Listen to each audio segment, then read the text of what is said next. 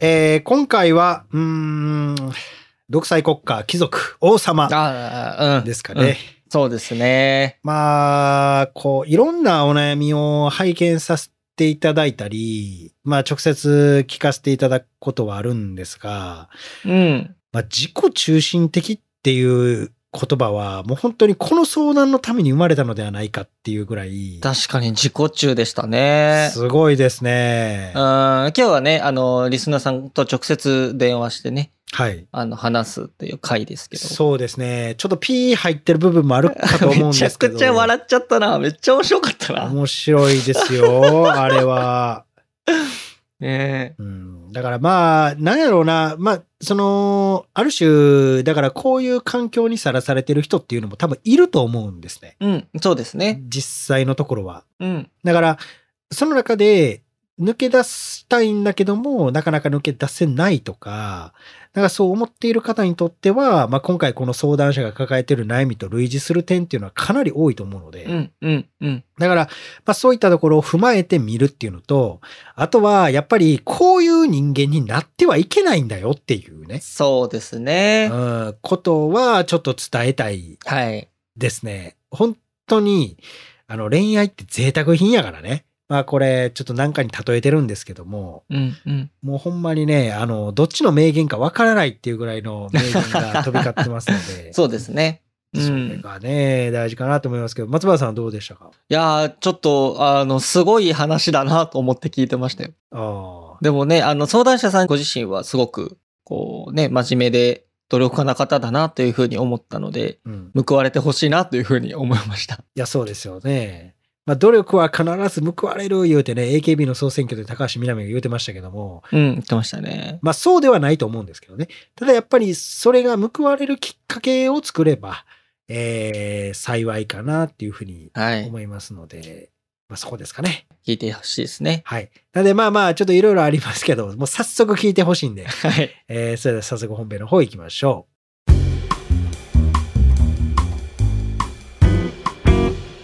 う。このポッドキャストは累計1万人以上の恋愛相談に乗ってきた TikTok クリエイタースーパージュンさんが全国の悩める人に真正面から向き合っていく人生リアリティートーク番組ですえ皆さんどうもスーパージュンさんですよ構成作家の松原です。ろしくお願いしますお願いします。まあ、ちょっと早朝の、えーこの久しぶりの感じですがそうですね。えーそうですね、 久々に朝ですね確かに。えー本当に目を開けてしっかりカチッとね、やっていきたいと思いますので、 えー気合い入れて早速相談メールの方を読んでいきたいと思います。松村さんお願いします。はい。えーペンネーム女神さんからです。はい。えー付き合って2ヶ月の彼氏がいました。うん。その人と何度も別れて付き合ってを繰り返しており、多い時で1週間で3、4回別れようと言われるくらいの頻度でした。うん。お互いに話し合いを何度も重ねたけれども、うまくいきませんでした。はい。相手は話し合いを望まず、変わることを拒み、過去の女に浮気されたことがトラウマで、その人と私を重ね、私を信用する努力をしてくれず、不満だ、不安だと常にぶつけられていました。私も大好きだからもちろん解消したかったし、できる限りの努力を彼にしたつもりでした。けど私の努力が足りず、彼に届かず、お別れをしました。はい彼といて幸せだけど、不幸せで大丈夫と嘘をついて、我慢するのが上手くなっている自分が本当に嫌いで、自分で自分が嫌なのに、うん彼がそんな私を愛してくれるわけもありません。うん。がんの治療を今まで頑張っていましたが、最近ストレスや彼氏とおることの疲れから再発するかもしれないということで飲み薬も多くなりました。うん。彼を忘れたいのに、彼は別れた次の日にもう新たに女ができていました。うん。離れる時、彼が私を忘れるかもしれないみたいなことを言ってきたので、悔しいし忘れてほしくないけど次にも進んでほしいから私は男がいたとしょうもない嘘をつきました。うん。彼はそれを信じたのかわからないですが、うん幸せにと言って私たちはお別れをしました。はい。その矢先に女の人ができたので、かっこ笑。うん。都合いいんですが、彼を思い出し、本当に今辛いです。うん。今すぐにでも死んでしまいたいです。うん。お願いします。助けてください。私はどう努力したらよかったですかとのことです。はい。 はい。ね、深夜に唐揚げを食べてるような内容ですけども、重めのね、えー、パンチの効いた、そうですね、パンチが、はい。もうペンネームの段階から若干怪しさを感じてはいたんですが、神々しいですか らね、女神さんということで。まあまあ朝の11時にふさわしいなっていう、えー、相談ですが、 はい。今回はですね、えー、まあ以前にも、えー一度こうやったことあるんですが、うん。えー、まあリスナーさんに、まあその実際この相談をもらった方に、はい。えー直接来ていただいて、うん。うん。で、まあ、その中で、えー実際にこう、生で電話しながら、えーこう、相談を乗っていこうじゃないかっていうね、もう本当に仏みたいな企画を ですね、うちはやっておりますので、はい。なので、まあ、今回は、えー女神さんの方にね、えー期待いただいておりますんで、はいえー女神さん、どうですか繋がってますかどうも、はじめまして、女神です。よろしくお願いします。はい、お願いしまおす。願いします。お願いします。というわけで、これを見られている方は、えーね、えー神様の女神でも恋愛で悩むんだぞっていうことを、も う、まず100の、もうこれね、100の承知で覚えておいていただけたらなと思います。そうですね。人間界だけの話じゃないです から、本当に、もう僕はまずそこをこう、突っ込んでいきたいなっていうところが、神の世界でも、えーもう本当にい、や違う、ペンネームですから。神々の遊びでもこういったことはありますからね。本物の女神さん来るわけないんですよ。 ペンネーム女神さんですね。まあまあそうですね。はい。というわけで、今回は、えー女神さんに来ていただいて、うんまあ、今回のさっき読んでいただいた松原さんの内容から、えーじゃあこれってどういうことなんとか、まあ実際じゃあこっからどうしていったらええねんっていうことをですね、えー喋っていきたいなと思いますが、はい。えーまず、うーじゃあ、これはいつの話ですかねこの、今回のこの悩みが発生したのは。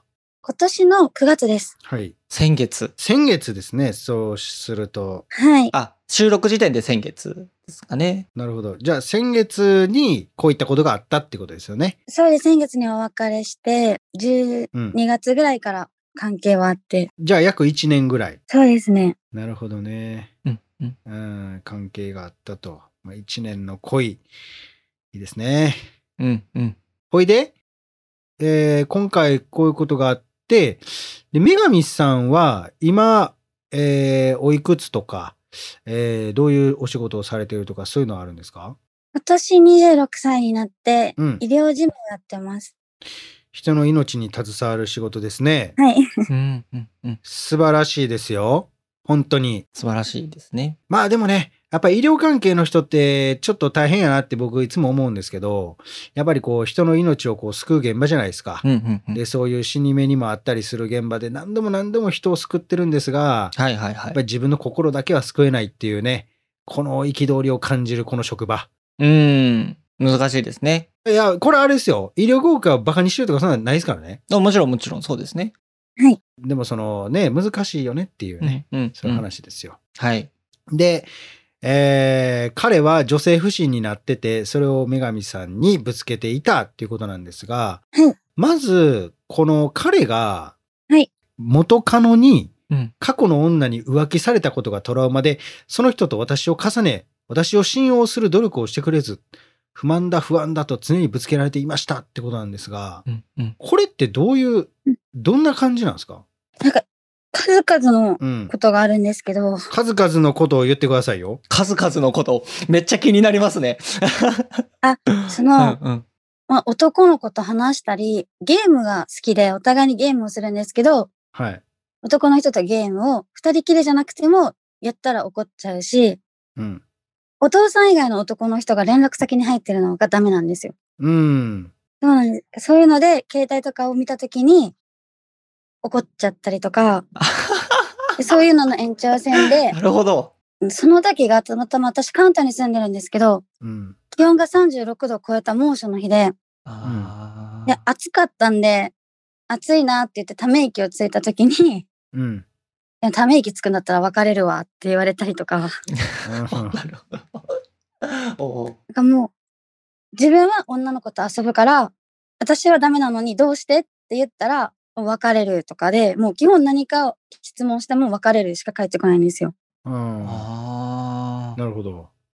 同じような喧嘩をずっと繰り返してました。あーいや、まずこれ、ちょっとまあ、まあまあ、まあ、まあ、ちょっといろいろあるんですけ ど、 いろいろありますね。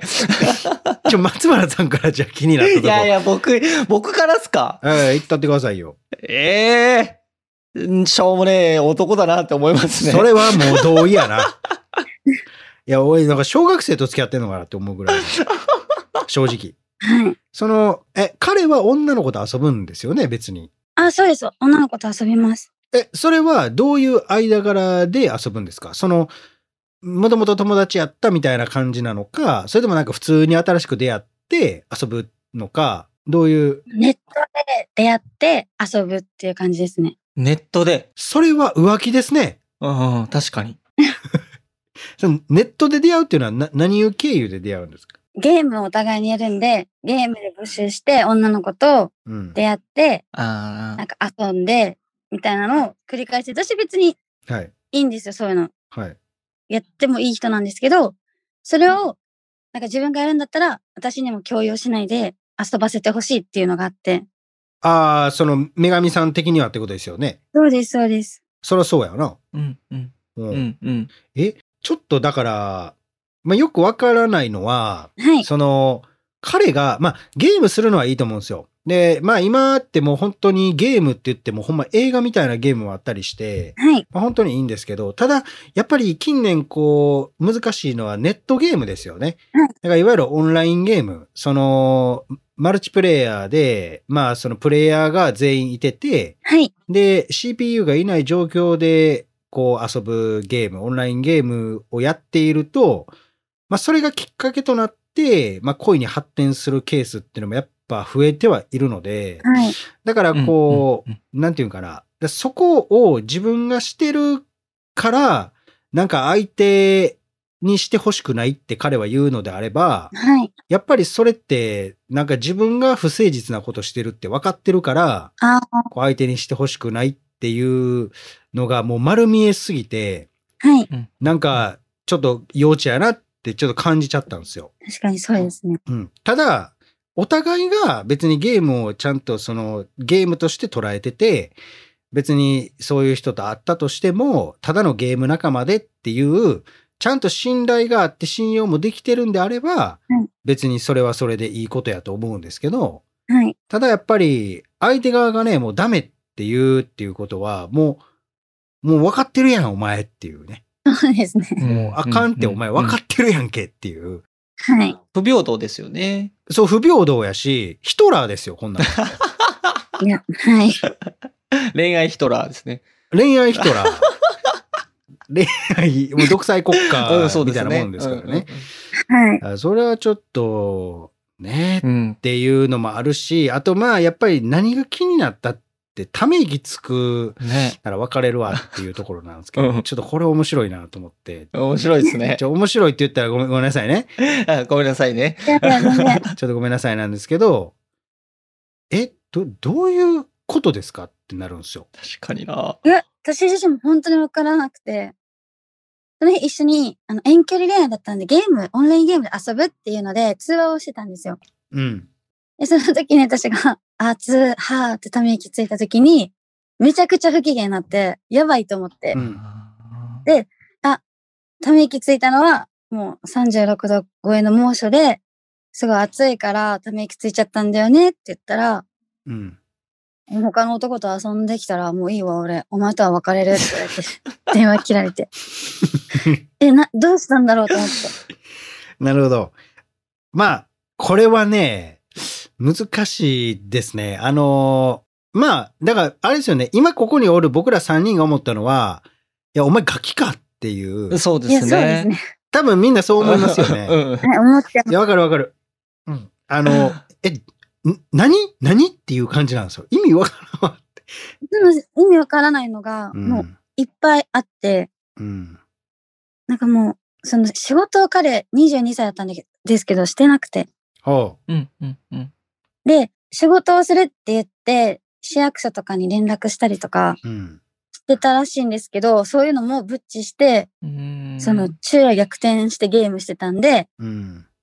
いや、それは良くないんじゃないのって言ったら、うんもう音信不通になっって別れるって言われたりするんですよ。あーなるほどね。まあ、まず、その、軸がないですよね。彼自う身に。んうんないです。もう何も、何もできてないですよ。はうい。んうんだから恋愛をするステージじゃないって僕は思いますね。あーうんだから、こう恋愛って、まあこう、ある種贅沢なんですようん。もうスタバとかと一緒ですよね。別に生活にスタバなかったって生きていけるじゃないですか。はい。でもスタバがあったらより美味しいし、なんかおしゃれやし、自分に自信がついたかのように思うじゃないですか。はい。ああいうのを買ったり満足するじゃないですか。はい。より幸せを感じれる。恋愛ってスタバと一緒。フラペチーノ。あら、もうほんまに贅沢なんですよ。はい。名言出ましたね。はい。名言かどうかわかんないですけど、 あの、迷うの方の名言かもしれないですけど ね。 そっちの方の。ええまあでも、それぐらい贅沢品なんですけど、それをするまでには基礎がいるっていうね。だってスタバ買うには働いてお金がいるじゃないですか。はい。だからそういうことを、まず彼自身ができてないのにもかかわらず、こう自ら恋愛をするっていう風なところに行ってるから、はいそれは基礎がなかったら何もできないし、なんかぶつかった時にそれをくぐり抜ける力がないっていうのはもう当たり前やなって、うんうんちょっとやっぱりこれを聞いてて思ったかなっていうのもあるし、はい。あと、その過去に、そのまあ女性から裏切られた。まあ特に僕の動画とかってこう、女の子でも彼氏に浮気されてとか、なんかいろいろ言う人もいっぱいおるんですけども、はい。なんかそれがトラウマっていうのはまあそれはわかります。はいそれはわかる。多分それはみんなわかる。されたことがある人はみんなわかると思うんですよ。はい。でも、私を信用してくれる努力はしてくれずって書いてるんですけど、はい。僕はここでまず一個、信用ってなんやねんっていう話になるんですよ。うんうんはい。信用って何やと思います女神さん。女神さんの思う信用は。え、その、まあ、相手を疑ったとしても、それはちゃんと相手に伝えられるかどうかうん。うんうんだと思ってるんですよその言いたいことを、まあ、言えるかどうかっていうところが、私の中では信用だと思ってて。うんうんうんはい。はい。なるほど。素晴らしいですね。うんで、まあこれ僕が思うですからね。はいこ。れ全然正解とかじゃないんですけど、はいこの信用っていうのは別にしたくてもできないんですよ。はい。なぜなら信用っていうのは過去の実績から積み重ねてできるものだからなんですね。はい。じゃあどうすればいいねってなるんですけど、だからそこで出てくるのが信頼なんですよ。ああ、はい。信用はできなくて当然なんですよ。だって何も実績ないもんっていう。はいだから1年とか2年とか10年とか20年やっと付き合っていく中で、その人の発言だったり、行動だったりっていうところを見て、ああ、ちゃんと愛されてるなとか、ちゃんとこの人誠実なことをしてくれるんだなっていう、塵も積もればが、こう、重なっていった結果が信用なんですよ。はい。だからこの人信用できんなってなるんですね。ああ、はうい。んうんでも、それがなかったら、信用できないのは当たり前なんですよ。だって分からへんもん。まだその人のことが。確かに。そう。せやから、どうすればいいかって言ったら、信頼するんですよ。何も、この人のことを知らないし、どういう行動をとってくるかも分からんけど、でも、私のことを好きって言ってくれてる。俺のことを好きって言ってくれてる。実際こうやって会ったりもしてくれてるっていう行動があったら、じゃあこの人のことを信じてみてもいいのかなっていうので、お付き合いを始める。これが信頼やと思うんですね。はい。確かに。うんうんだから、彼がその過去の女性の関係でトラウマがあったとしても、なんかそれをこう女神さんにぶつけて、なんかこう不平不満を言うっていうのは、やっぱりこれは彼の未熟さはい。をなんか表してたから、なんかそこに踊らされてるのが、なんかちょっともったいないなっていううんうんそうですね。ふうにちょっと僕は思ったんですよね。だからそこから結びついていくんであれば、はいやっぱりさっきのゲームの話も一緒ですけど、まずその基礎がなってない。はい。まず自分のこともできてないのに、あれやこれやっていうのはちょっとなかなかできないんじゃないかなって。うんうん。確かにそうですね。うん。で、そこにまあ遠距離恋愛っていうのが拍車をかけてた可能性はありますけどね。やっぱなかなか会えないとか、はい。会えたとしてもオンラインゲームいやそうです。うん。だから多分彼の言い分としては、久々にオンラインゲームとかやって、うわ、やっと通話や、こう彼女の声聞けるわってなったのに、あっつ、だる、みたいなうん感じの、あなんかーちょっとマイナスな発言を、こう、その場にいたらフォローはできるしはい、その女神さんが、なんかこう、なんていう、コメディっぽくっていうかな、なんていうんかな、その、ほんまにただ熱いわっていう、うんああ、まあなんか熱みたいな感じの顔とかしてるのが見えたら、あ彼もそういう風に受け取れてたけど、なんかこの音声だけで飛んでくる。しかも久しぶりで好きな相手から飛んでくる言葉が、そういうことだったから、彼の中では、それがこう、大きく捉えてしまった。ーうんうんうんうん。ああ、はい。でうんうん、彼もほら、もう、幼稚ですやん。はい。だから、もうすぐ別れるってっうんうんていう風に言ってたんやと思う。でも多分それは、彼が別れるって言っても、多分女神さんが引き止めてくれるって思ってたんちゃうかな。あ、そうですね。うーんうん。なんか自分のことを見てくれてるっていうか、はい。なんかそんな感じで思ってたから、すぐ別れる別れるっていう言葉を出してたんやと思う。あうんうん逆に女神さんがなんかもっとサバサバして、あ、もう、あだら、あさよならとかっていう感じやったら、あ、はい。多分逆にそれ言わんかったんちゃうかなっていう。ああ、そうですね。それはありますね、多分。でしょはい。だからまあお母さんじゃないけど、こうちょっとこう、なんていうのもうほんまにこう必要以上に構ってあげてしまってたのかなっていうのも、ちょっとあるかもしれないですよね。そうですね。うんうんうん。ちょっと僕ばっかり喋ってしましまいましたけど。うん、はい。ええええいいんですよ。あの、僕ちょっと気になったんですけど、はい。これ、ど、どういうところが好きだったんですかあの、元彼さんの。あ、いいね。それをよく聞かれるんですけど、どこが好きだったのか全然わからなくて。ええそうなんだ。いや、もうわかるわかる。うん そうやね。そうやね。え、そうなんですほかなんなんか、私の人生の中で大失恋をした時だったんですよ。彼と出会ったのが。ああ、そうああ、なるほど、なるほど。 3年間ずっと好きだった人がいたんですけど、うん叶わなくて、うんでその時に彼と出会って、彼がすごいアタックしてくれて、うん。あ、じゃあ付き合ってみるかって付き合ってから好きになったんで、うんう。んうんうんいや、そうやね。もうほんまに、あの、よくよく思い返してみたら、何が好きなんやろって問われると、うんいやー、ちょっとわからんねんなってなりますよね。ほんまにい。や、本当にわかんないです。あ、そうなんだ。うん。だからやっぱり僕たちは恋っていうなのね、旅に出てるんやと思うんですよ。何が好きかを知るために。ああ、なるほどな。。うん。そういうちょっとおじさんチックなことも言っていくんですがうん。今、年齢出てましたね、年がね。えーいやいや、でも、あの、意外意外ですからね、僕の年齢は。 あ、そうですか。はい。まあ難しいですよね、ほんまに。だからそこかな。じゃあ何が好きかは分からんかったと。はい、今考えてもわかんないです。でもあれですよ、大失恋した後やったんでしょ そうなんですよ。大失恋した時って、一番落ちてる時じゃないですか。はい。で、あ僕も失恋何回も経験すしてるから分かるんですけど、失恋した時でもう飯食われへんし、食べれないなでんかす。周りの景色が白黒に見えるんですよ、ほんまに。はい。うんうんうんで、そんな時に、こう、言い寄ってきたっていうか、アプローチをめっちゃかけてくれたってことは、一番自分がこの世に必要じゃないって思っている時に、たった一人だけ自分のことを見てくれてるような感じがするんですよ。あ、そうですね。それはあります。自分の価値を認めてくれてるような感じがする。はい。うんお前は追ってくれていいんだよ。てか、俺が必要やねん。みたいな。まうんうん。 あそれ言われたら、まあ好きになるわなっていうね。なるほどな。ちょっと僕もじゃあ失恋した引きます。失礼した人に行きます。 いやその、確率上がるからじゃないん ですよ。行きやすいからじゃないんですよ。だそうですけど。ああ、なるほどな。いや、なんか、すごい、話だけ聞くとね、あの、しょうもない男性だったんだろうなということあるんですけど、なんか、仲良かった時期とかどうやって、こう、お話ししたのかなと思って。仲良かった時期が多分あんまりないですよ ね。あ、そうなんですね。えーじゃあもうずっとこういう感じの、もうほんまになんかわがままというか、不平不満ぶつけられて喧嘩みたいな、そんな感じですかもうずっとそうですね。いや、恐ろしい。だって、一週間で3、4回別れようって言われるって書いてあるんですけど、これ相当ですもんね。そうです。すごいよね。コンビニ行く頻度と似てるもん。いや、めっちゃそうそうそうそうそう。だいたい3、4回行くもん。 そうですよね。会う頻度より多いですよね、多分ね。うん。すごいなすごいですよね、ほんまに。うん。そうですね。ずっと言われてました。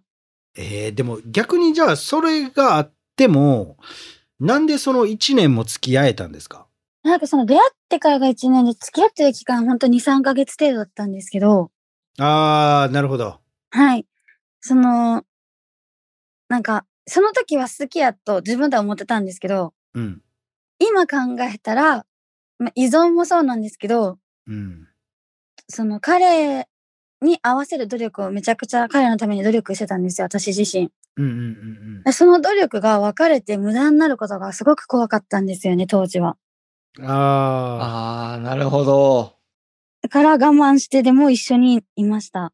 うん、うん、うん、うん。じゃあまあ、あれですね、好きっていうよりかは、やっぱり自分がかけてきた、こう、労力、努力が何もなかったっていうことを自分が認めるのがちょっと怖いっていうそうですね。うんはいことですよね。はい。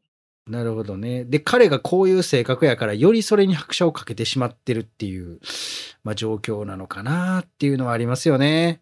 うん。うん。なんか、え、どういう努力をされてたんですかその彼に合わせるというのは。彼との約束事とかがいろいろあって、うん、うん。面白い、そ れ。まず、男の連絡先をすべて消して、スクショを送るのもそうですし、あ、そっかそっかそっスクショ。か。すごいな。スクショ送るのか。 Twitter、インスタとか、うん。 Google、YouTube のアカウントとか全部すべて共有なんですよ。ええ気持ち悪うわー、怖えかとまあ、彼氏が嫌だって言ってたんで、今の仕事を始める前は仕事1個辞めてるんですよ。い。ー。えええ男おるからそうです、そうです。ー。あはとか、あとはもう彼氏が寝るのを待たなきゃいけないんですうわよ。彼氏より早く寝ちゃダメだし、 あ。彼氏より早く起きなきゃいけないんです。ー。 マジか。え、なになにえ、彼氏が寝るのを待たんとダメなんですかそうなんですよ。それ、それなんでえ、なんか寂しいらしくて、先に私が寝たら怒っちゃうんですよね。ベイビーじゃないですか、もう。 いベイやそうビーじゃん。イヤイヤ期ですね、もうね。生まれたての子羊ベイビーじゃないですか。すごいな。え、ほんで、起きるときは自分が先に起きなあかんの絶対私が先に起きておはようって言わないともう怒っちゃうんで。ええええ、じゃあそれ、そういうことあったんですかもう先にあっちが起きちゃったこと。ありますあります。え、その時はどういう感じになるんですかその朝。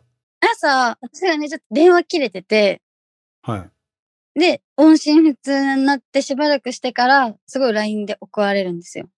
なんて怒られる俺のこと好きじゃないのんですかえ、なんで俺が嫌だっていうことするのって言われるんですよ。 おー、なるほどね。なるほど。面白いですね。これすごいな。多分だから、ほんまに王様やと思ってるんですよ、自分のこいと。や、そうでしょうね。いやほんまに、いや、そう思いますよ。だからゲームの中のアバターと勘違いしてんじゃないうーん。現実世界を。すごいな。いや、す、まあだから、それに合わせる努力をしてたわけでですよね、女神さんは。もうそうですね。もう何十個とあるんで約束事が。いはあやー、恐ろしいわ。ほ、他なんかやばいやつなかったんですかやばいっていうか面白い。なんかこう、癖のある。あとは、癖のあるのは、あ、あれですかね。その、え、いっぱいあるんですけど、うん。癖あるのだったらなんか中出しして俺が逃げても許してねとか。ちょっとピーやないや、まあでも、あ、あのね、これは使うでしょうけど。 え、それ丸々してもう逃げるからねって言ってるんですかえ、そうです、そうです。やばいな逃走中やん。いや逃走中の人やん。あれですよね、自主リタイアする感じの人ですよね、多分。そうです、そうです。そっち側の人間ですよはい、そっね。ち側の人間です。いやーやば。いな。や超、超キモいトリセツの歌詞みたいですね。いや、ほんまに。その、中出しして逃げても許してね、めっちゃ面白いいな。や、ほんまに。かなやんじゃないっすよね、もうね。ほんまに。すごいっす ね。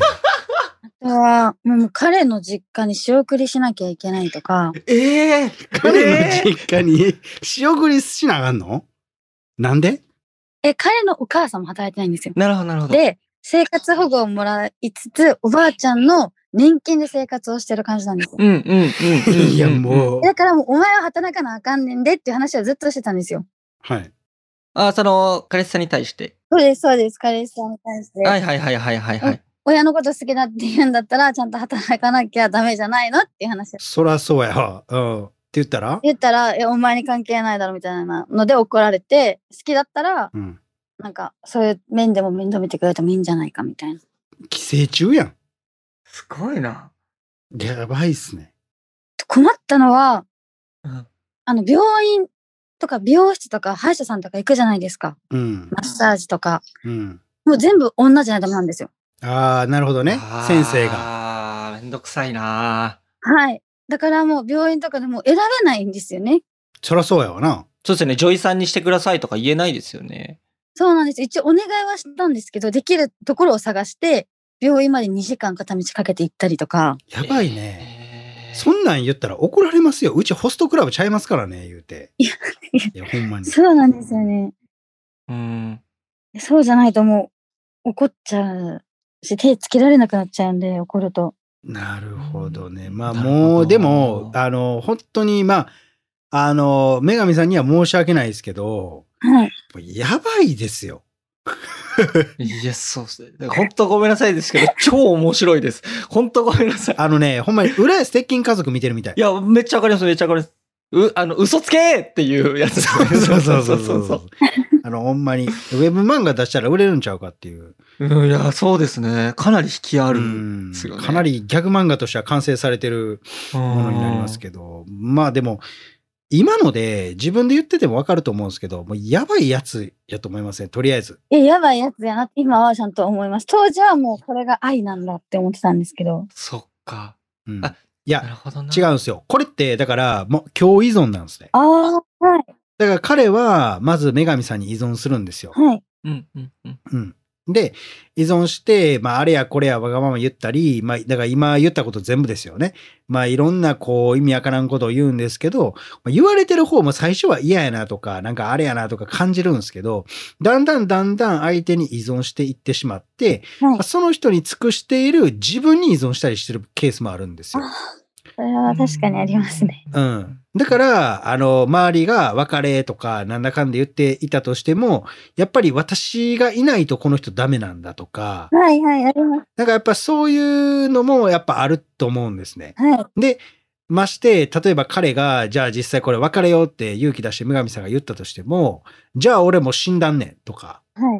なんかそんなことを言われたりすると、まあ、余計なんか自分の責任になってるかのような気がして、うんだからまあある種これもうマインドコントロールに近いですよね本当に洗脳と言いますかはういん、だからやっぱりそれがもう今聞いてても十分多分今もう掘り返していったらもっとあるんでしょうけどもはい今聞いてるだけでも本当に十分なもう本当にコントロールやなっていうふうに見えるので。はい、うんうんまあもう別れた方がいいってなりますよ。まあまあ、もう別れてるんでしょうけども。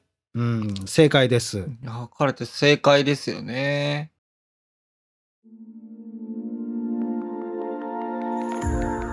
このポッドキャストは恋や人生に悩むあなたからのメッセージを募集しております。概要欄にあるフォームから送ってください。